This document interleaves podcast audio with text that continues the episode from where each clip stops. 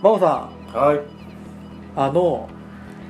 真帆さんにちょっと質問があるんですよ何でしょう真帆さんにとって最強に青春を感じさせてくれるものって何で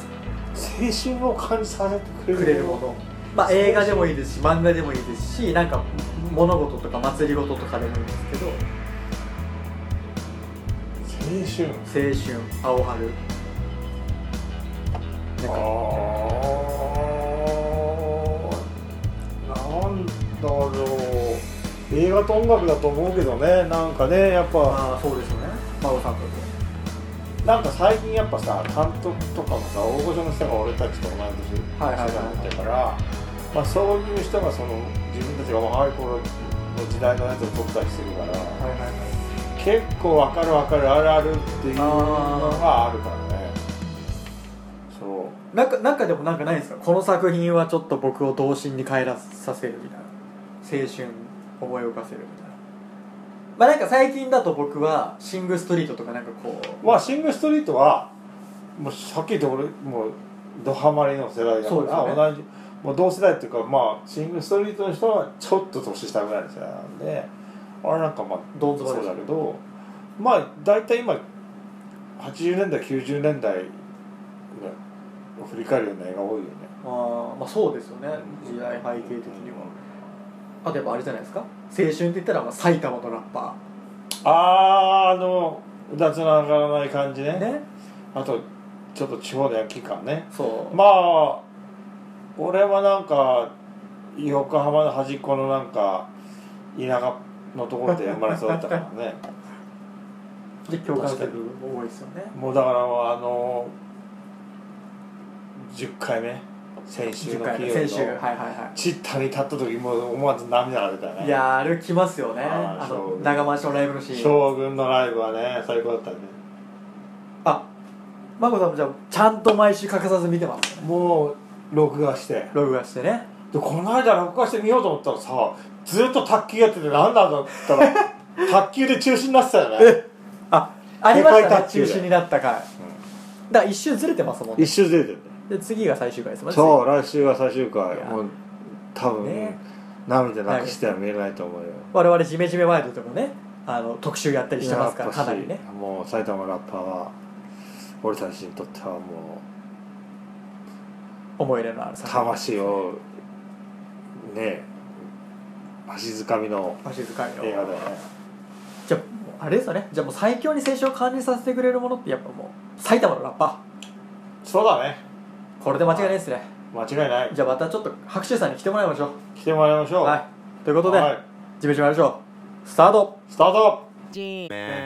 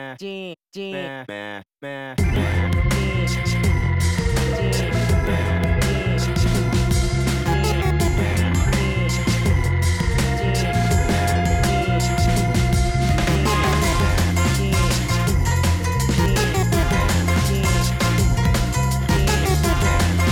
東京ナンバーワンポッドキャスト孫さんトマソンのジメジメワイドショーはい、はいえーどうも本日も始まりました「ジメジメワイドショー」へ今回も、えー、牛犬が生んだピンクのサウスポーことトマソンとはい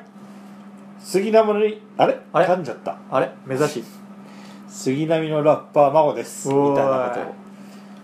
ということで本日もね杉並区からはるばる、えー、孫さんにお越しいただきましたよよよよえーだいぶね3本目なんでちょっとお酒もあって、もう酔っ払っちゃったんですけどえーこの3本撮りきついんじゃない3ですか本撮りいやいやいやいやもうねどんどん温まってきてるんで、えーこのちょっとほろ酔いの2人でお送りしていきたいと思います、はいよろしくお願いしますお願いいたしますでまあね3本目、えーはい今回、えー話したいと思っていることがですねえっ、とまあえー、と先月ですかね先々月かな4月の末にその眞子さんと「ジメジメワイド」の公開収録したじゃないですか下ねあれの池袋東長崎です、うん池袋に近くの東長崎の、まあ、カプカという場所を使ってジメジメワイドの公開収録をしたんですけれども、まあ、その時のテーマが、まあ、その私パーソナリティのトマソンって何ぞやっていうことを、まあ結構1時間ぐらいですかねうんうん結構こう熱くうんうんまあ、孫さんと話したんですけれどもまさかのそれが公開収録なのに、まあ、音声が取れてなかったとあ取れてなかったけどあなたの注意不足でしょ言わなきゃ取らないよねお店の人もねまあまあ不良の事故ですよ取れてなかった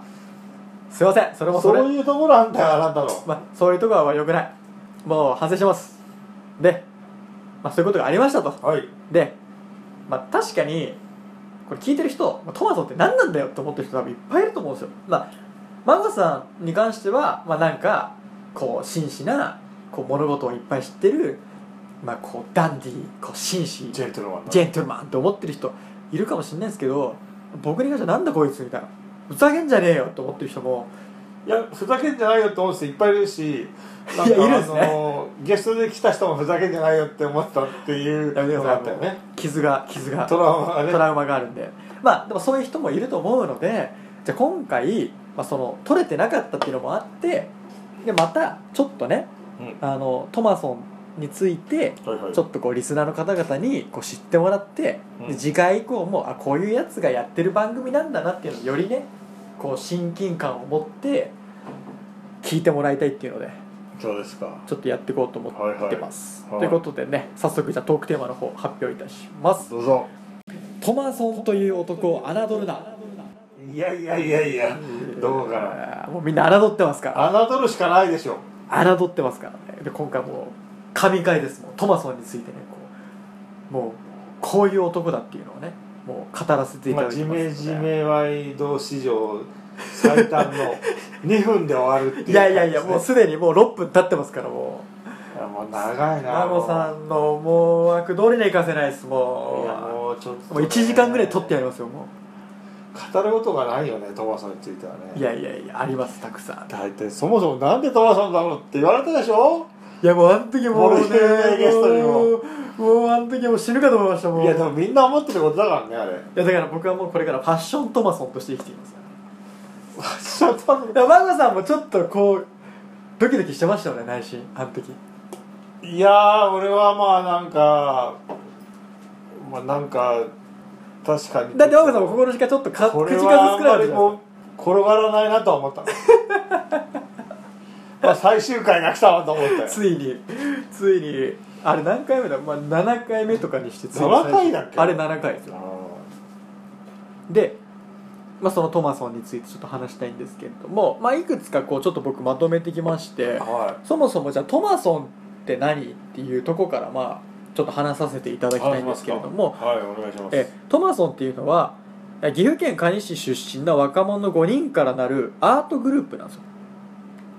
で、はいはいはい、まあ、落書きのような自由で、まあ、枠のない表現をテーマに創作活動をしているっていうまあ、ちょっとなんかあれですかね R ブリブリみたいな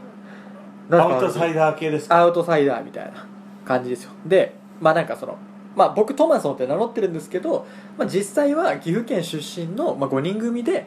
やってる、まあ、アートクルーみたいな感じです、でまあなんかその、まあ、地元岐阜県で、まあ、そのワークショップをやったりとか、まあ、東京でも個展を何回かやらせていただいたりとかあとはまあ地元だとあのレディオトマソンっていうコミュニティ FM なんですけうんど、うんはいはい FM ララっていうところで、まあ、毎週レギュラー番組をやってたりとかあとまあね現在だとまあ孫さんとポッドキャスト番組の配信をしてたりとかっていうので結構まあ割と何でもありな活動をしてますローカルアーティストみたいなローカルアーティストもう地元だったら僕のこと僕らたちのこと知らない人いないですからも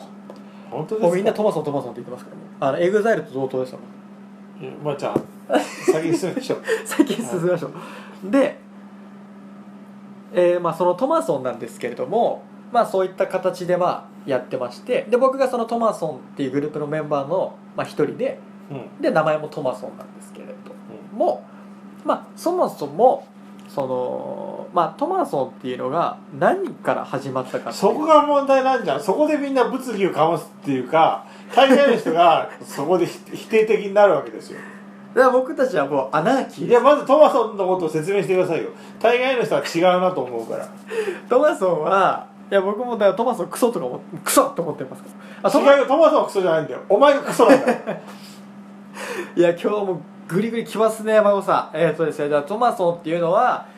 まあでも僕もう前回のがあってもうそのねトマソンってもうちょっと違うって言おうかなと思ってるんで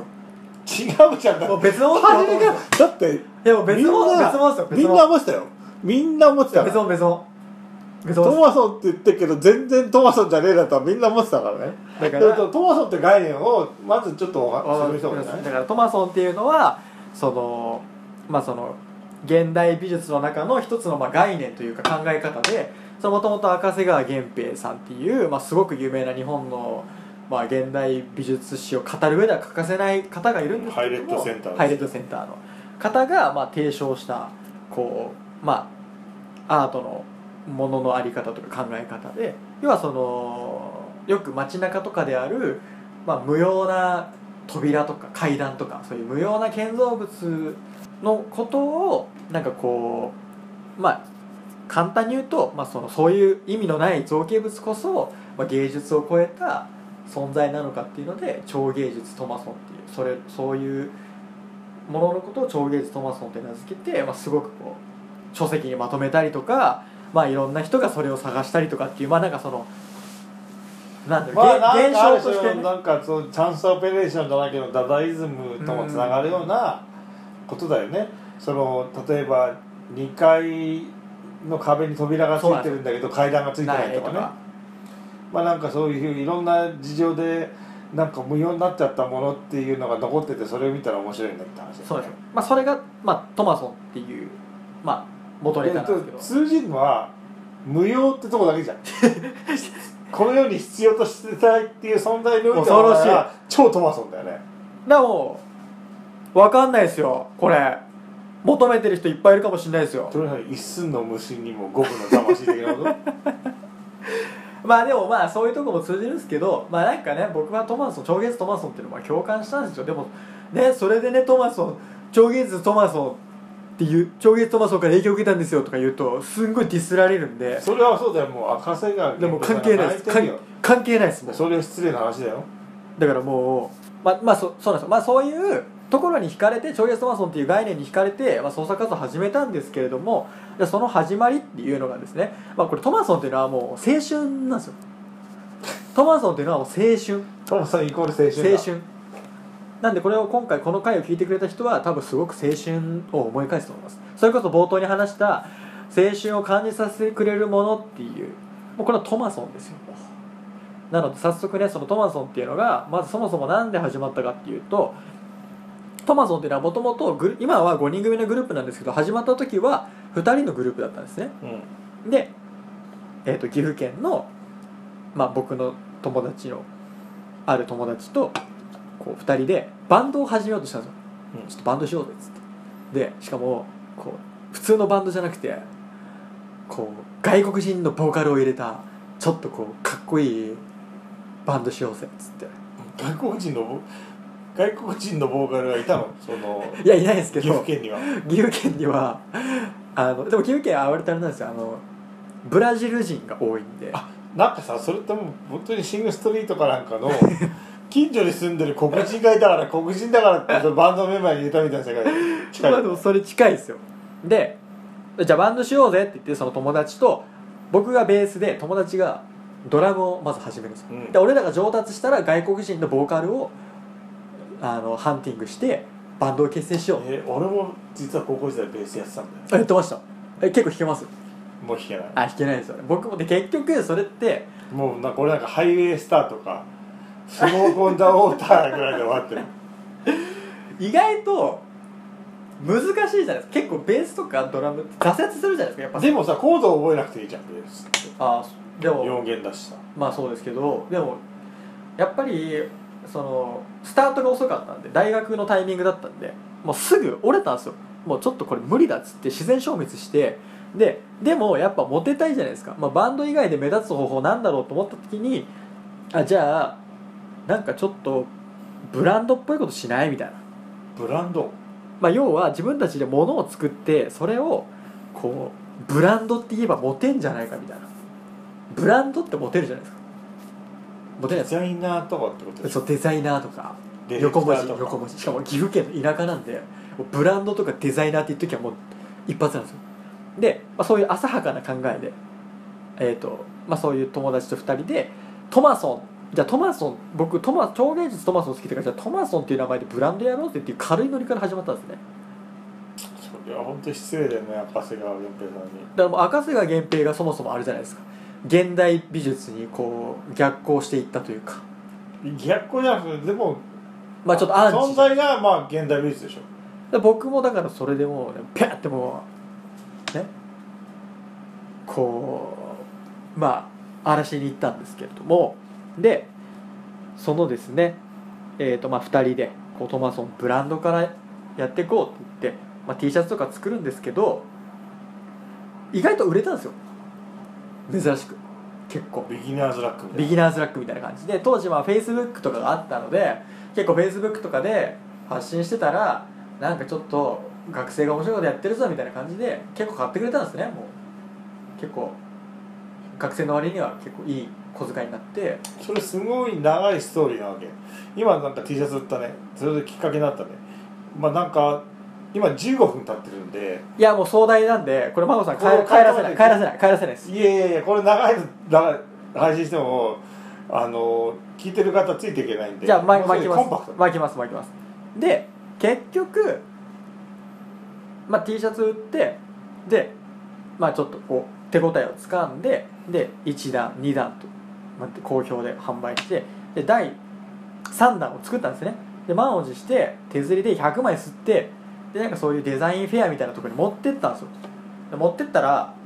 あの3枚しか売れなかったんですよ3枚しか売れなくてこれって青春じゃないですか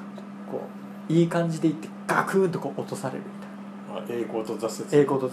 でまあそこで僕は、まあ、その物を売ることの難しさとかありがたさをこう勉強したんですよトマソンを通してこれがトマソンの始まりマグさんものを作るとこからトモさんが始まったそして現在に至るってこと現在にで至るもう消滅寸前ってことです消滅寸前じゃないでこれマコさんに分かってほしいのがこれトマソンってね何してんのって毎日落書きを書き続けて6年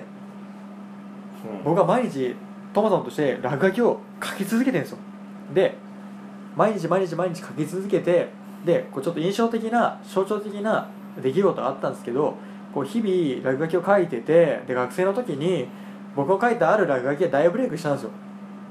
でその大ブレイクした落書きっていうのが、まあ、そのアイコン SNS とかでみんな今今でこそこうアイコンをいろんな作家さんに書いてもらったりとかこうイラストのアイコンとかあると思人うんのですアけどイコンを描いたのねその人のアイコンを描いててでそれがめちゃくちゃブレイクしたタイミングだったんですねでそれなんでブレイクしたかってある人がこう拡散してくれたんですけどそのある人って誰か分かりますジャスティン・ビーバーちょっとハードル上がっちゃいましたねジャスティン・ビーバーじゃないっすピコ太郎になり損なったよって話だよねこれ伊勢谷友介さん俳優のあリバースプロジェクトリバースプロジェクトの伊勢エ谷友シカ介ルエシカルな絵だったのそうなんですよ割とポップなんですけどねもう落書き伊勢谷友介さんがその落書きをリツイートしてくれて1日で500人ぐらい「俺も俺も」っつってその落書きアイコン書いてくれみたいな感じで僕ちゃんと500人書きましたからねそれでただなんでしょただただでただに群がるからね民衆はね大衆はねしかもムカ無つい民だからやマジムカつくのが1人まあ1人目書くじゃないですかで500人目書く頃にはもう半分ぐらいアイコン変えてんですよああああもう最初に書いてもらったそういうもんだよねだからこれ一発屋芸人の気持ちは分かりますよねだからもう消費されていくんですよもう忘れられていくんですよいやだからアプリとか作った方が開発した方がよかったんだよねああその勝手にそばさん風になるみたいなあねそれいいですねちょっとママさん共同開発しましょういやいい よ俺は自力でやってください自力ででまあその毎日落書きを書き続けてまして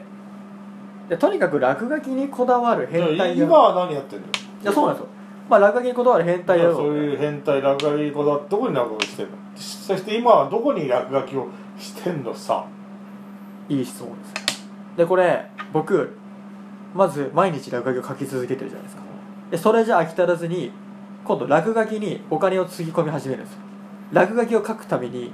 なんかまあいろんなものを買ったりとか落書きをまあなんかこうバッチにしたりとかっていうので多分200万ぐらい200万ぐらい使ってます多あ分とギャラリーに騙されてギャラリーに騙されてるはい孫さん確かに騙されてますけど違うんだと思うんだけどね脇が甘いんだよね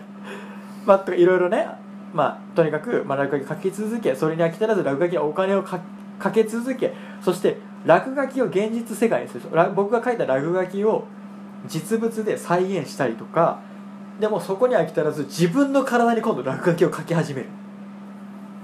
直接入れ墨か 入れ墨マジか入れ墨してんのあしてないですあの嘘つきましたあのペンです油性ペンであ油性ペンで油性ペンで書くでもう最終的にはあの僕学生の時だったんで卒業制作でこう落書きの作品を作ったんですようんその時はむちゃくちゃ怒られましたねプレゼンするんですけど100人の前であのボロクソに言われてもう学生全員ドン引きみたいなでも卒業できたでしょ卒業者なんとかありがたくで、まあ、そういったこう経緯をこうありましてで今はどういったところに落書きをしてるかって言いますと、まあ、まず紙ですよね A4 紙、まあ、これはもう毎日ルーティンで A4 の紙をにをコピー紙に僕は毎日こう絵を描いてるんですけどあとは、まあ、この間個展やった時は壁壁全体に落書きしましたであとは最近で言うとあのハワイに、まあ、ちょっとあの旅行に行った行っハワイに行ったのハワイ行ったんですよあの行かせていただきましてでそのハワイの出先でトラックにかけましたそれもやもやサマーズみたいな世界だねそうなんですよ現地の人にちょっとトラック書かせてよっつってそのトラックにでかくトマソンって帰ってきたりとかなので今でもやっぱ落書きっていう表現方法が僕の中ではかなりこうまあ一つのこう武器じゃないですけど、まあ、テーマになってましてでやっぱりその落書きっていうのでずっとこう活動してきたので結構絵を描くことの楽しさっていうのを結構ワークショップ形式でいろんな人にこう伝える活動とかもしてましてう例えば、まあ、幼稚園の子たち、まあ、幼稚園の授業の一一部分を使ってもらって、まあ、その自由にこう絵を描いてもらってこう楽しんでもらったりとかあとはまあカンボジアとかに行ってんカンボジアに行ったのすごいねでそプノンペンのえっ、とあれですあの首都ななんでしたっけプロンペンがねプロペンのそういう施設にこう紙とペンとまあそのもろもろこうおあの寄付してでこうみんなで絵を描いてなかなかいい活動してるじゃないそうですよ結構ねこう何ですか意味のあることもしてるんですよ僕ら孫さん侮ってますまあ完璧に侮ってるよねいや完全に侮ってますよねでまあ今年で言うとあのあれですあの栃木で栃木の夏フェスであのまあ POP ねあのジメジメだとおなじみの POP POP ちゃんと説明した方がいいんじゃないまあ、POP っていう、まあ、ヒップホップバンドですね、まあ、上鈴木兄弟っていう結構あの NHK とかドラマとかのラップ監修してる双子がいるんですけどその双子が率いるヒップホップバンドの POP が主催する栃木のフェスがあるんですけど、まあ、それに、まあ、ちょっとこうブース出展したりとかあとはこれ言っちゃっていいやつですか福島のやついいよ言っちゃってる福島じゃないよ石巻石巻まあ、石巻であの、まあ、子供たちに向けたこうけん玉と絡んだ、まあ、ワークショップこれはまあ孫さんと一緒に行くやつなんですけ行くよど、まあ、その福島に 8月石巻だってあ石巻宮城県だって宮城県石巻に、えー、ジメジメコンビでちょっと面白いことをいろいろとやろうと思ってたりとかだんだんトマさんも社会性を帯びてきたとそうですねだから僕たちも社会貢献だね社会貢献してますよまあ今までね25年ぐらい社会に迷惑かけて生きてきたからね恩返ししないといや本当そうですね、うんもうそれもだから恩返しするっていう意味も込めてはいそしてまあねいろいろものを作ったりとか、まあ、トマソンを通してまあこう、ね、楽しいよって言ってもらえるように、まあ、今後も活動していきたいとそうですね思ってるんですけれども、了解ですこれ孫さんにね聞きたいのが、まあ、トマソンっていうのは、まあ、青春だって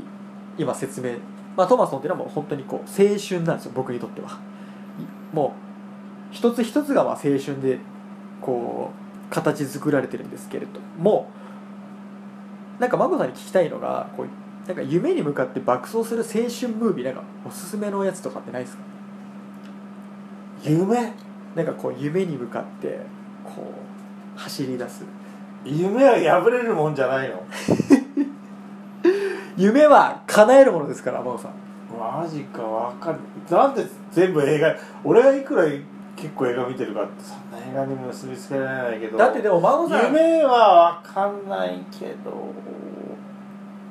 そうだな真帆さんはだって結構映画批評みたいなの楽しみにしてる人多いんですよやっぱリスナーの方でもそんなんでもお題を出されてやってることはないからなまあでもあれだね夢の手前ぐらいがいいんだよなそんすかの俺のおすすめはブレックファーストクラブだね、おブレックファーストクラブいつの映画ですかそれうん、もう80年代ジョン・ヒューズだよああジョンヒューズあーホームアローンを撮ったまあ今亡くなっちゃいましたけど、はいはいジョン・ヒューズが80年代は青春映画を撮ったから、はいはいはいはい青春といえば俺にとってはまあジョン・ヒューズジョンヒュープズリティーンピンクとかフェリス・アラはいーはといかはいはいゼミとかそういう素敵な片思いとかもう最高な映画を80年代に撮ったんだけど、まあ、その中でもある種の希望っていうのはいはいを感じるのはブレックファーストクラブだブレッねちなみにレンタルとかできます全然できる全然できます全然できるあちょっと見ようぜひね聞いてる人もちょっとブレイクファーストクラブちょっと見てもうらん、おっすすめでてすレコメンドです感想をくだそのさ最後に映画の主要人物が、いはいはいはいはいうまあわブレックファーストクラブっていう上が朝なんですけれども、はいはいはいそれは朝ブレックファーストクラブっていうのは朝にいわいわゆるそのなんちゅうの補修事業じゃないんだけど、はいはいはいはい残ってどうのこうのだんじゃん罰で残ってはいはいはいそれがアメリカと逆で朝早く来ないんじゃなくて、はいはいはいはいそのまあ朝早く来て朝そのその補習が終わって校庭に出て向かっていくところにある種の希望がみたいなところで気分が上がるおすすめですおすすめ、じゃあ孫さんのこう青春ムービーはブレイい、クまあ、フ青ァースト春はもうはジョン・ヒューズの映画外れなし80年外れなし、ありがとうございますでトマソンのは今後とか今年の展望っていうのを、まあ、番組の最後にちょっとこう語らせていただこうかなっていうふうに思うんですけれども、まあ、僕らって割と岐阜県地元岐阜県に結構密着したというか寄り添った活動が多くてですね、うんうんまあ、地元でラジオやらせてもらったりとか、まあ、いろんなイベントに呼んでもらったりとかしてるんですけれどもちょっとね地元でアートフェスおうをしたくてですねで今ちょっとそれに向けて動いてましていつやるの2月の来年か来年2018年2月の2日から2月の5寒い時期だね日寒い時期にあるんですけどそれもまあ地元の文化会館もうとっても広いところを借りてで本当岐阜県出身のアーティストをまあトマソンがおそれはあの人だねピックしてあなたをケチャケチャで言った人は一回呼ばれてまでじゃないのその同話居っはて言われた同居と思われたくないとまで言われたあの人のあのあの宿敵いやそれもねぜひねちょっとこう出てるのかなとかはこの当日に誰が出るかなって感じ感じで、まあ、ぜひね、まずばこの馬場バオフミカ、はフミカさんのねバオフミカ、岐阜関係ないですけどね、俺ちょっと、まあ、金に物言わ胸ずだけ胸だけ胸だけねあのほら小太りじいさんみたいに胸だけ取っていけみたいなあ、いいですね、小太り時代で胸だけ取れるんですか、だっ胸取り姉さんて、胸取り姉さはいん、バオフミカ、まあ、そんな感じで、ちょっと今後のトマさんの展望としては、まあ、その地元の、まあ、岐阜県でこう、フェスをやろうっていうので、まあ、ぜひね、孫さんもちょっとね、出張してきていただい参加するて、参加してもらって、あのぜひぜひね、あのこのレディオトマソンの方でもちょっとねこうコラボでいろいろやれたらいいなっていうふうには思っておりここですますということでね、えー、と本日はねこの我々我々といもううか10分で終わるとこもう30分だもんね30分伸ばしましたが伸ばして伸ばして、えートマソンっていう、まあ、私パーソナリティのねジムジムのパーソナリティはトマソンという男についてざっとね話させていただきましたということで、えー本日も、まあ、毎度恒例の孫締めの方を孫さんにお願いしたいと思いますそれではお願いいたしますどうやったらトマソンから逃れられるの 逃れられませんそれが課題ですはいありがとうございますではジメジメワイドショーではリスナーの皆様のお便りをお待ちしております、えー、宛先はジメジメドットポッドキャストアットマーク Gmail.com、えー、その他マロさんとまその SNS でもアカウントでも受け付けてますので気軽に送ってくださいということで次回の「ジメジメワイドショー」でお会いいたしましょうバイバーイバイビー